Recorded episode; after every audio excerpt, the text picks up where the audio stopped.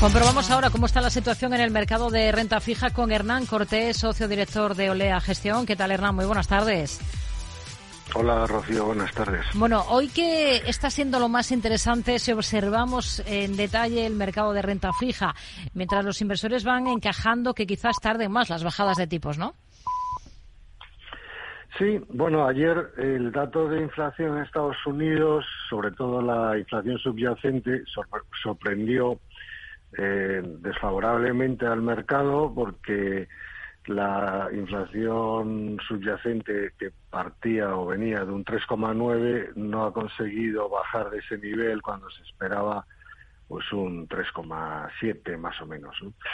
Entonces, bueno, mm, ha sido una muestra más de que estos últimos pasos para reducir la inflación a niveles cercanos del 2% no va a ser tarea fácil. Entonces hubo ayer una corrección muy importante, sobre todo en Estados Unidos, donde el, 10 años subió más o menos 15 puntos básicos en rentabilidad, hasta niveles del 4,30 y algo, y, y los cortos, eh, los dos años subieron 20 puntos básicos, en Europa bastante menos, y la verdad es que, bueno, hoy está diciendo, digamos, eh, la sobrereacción de ayer, sobre todo en Europa, porque al fin y al cabo es un tema muy particular lo del dato de Estados Unidos y entonces prácticamente las rentabilidades en Europa están dando entre 5 y 8 puntos de, de puntos básicos de rentabilidad y están volviendo a niveles similares a los que había ayer antes del dato americano.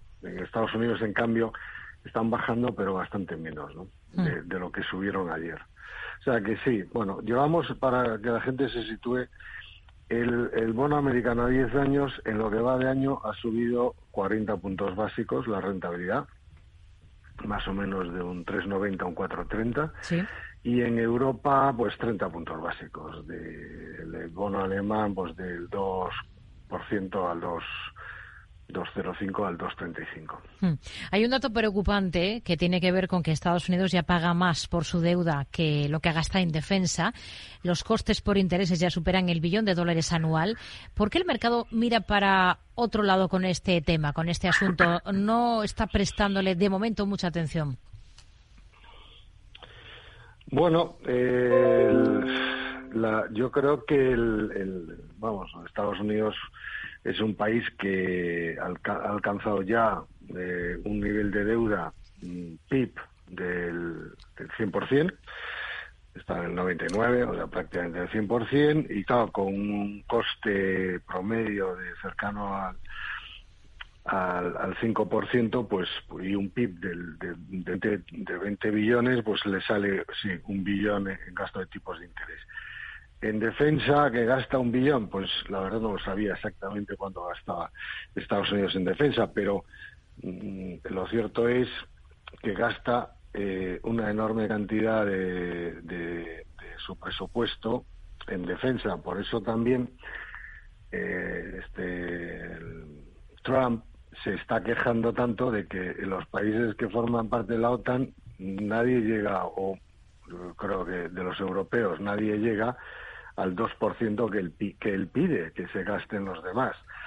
Claro, un poco Estados Unidos de lo que se queja es decir, oye, que aquí yo hago, estoy haciendo el papel de policía de, de, Occidente y a mí esto me cuesta un 5% del PIB. Oye, pues vosotros gastaros por lo menos un 2% del PIB, cosa que pues nadie nadie se está gastando. Yo creo que la media europea debe estar en el orden del 1%, ¿no? Hay, hay algunas firmas que están comentando que no creen que, como se ha repetido tanto este 2024, eh, vaya a ser el año de la renta fija porque los bonos están caros, sobre todo los europeos. ¿Ustedes cómo lo ven?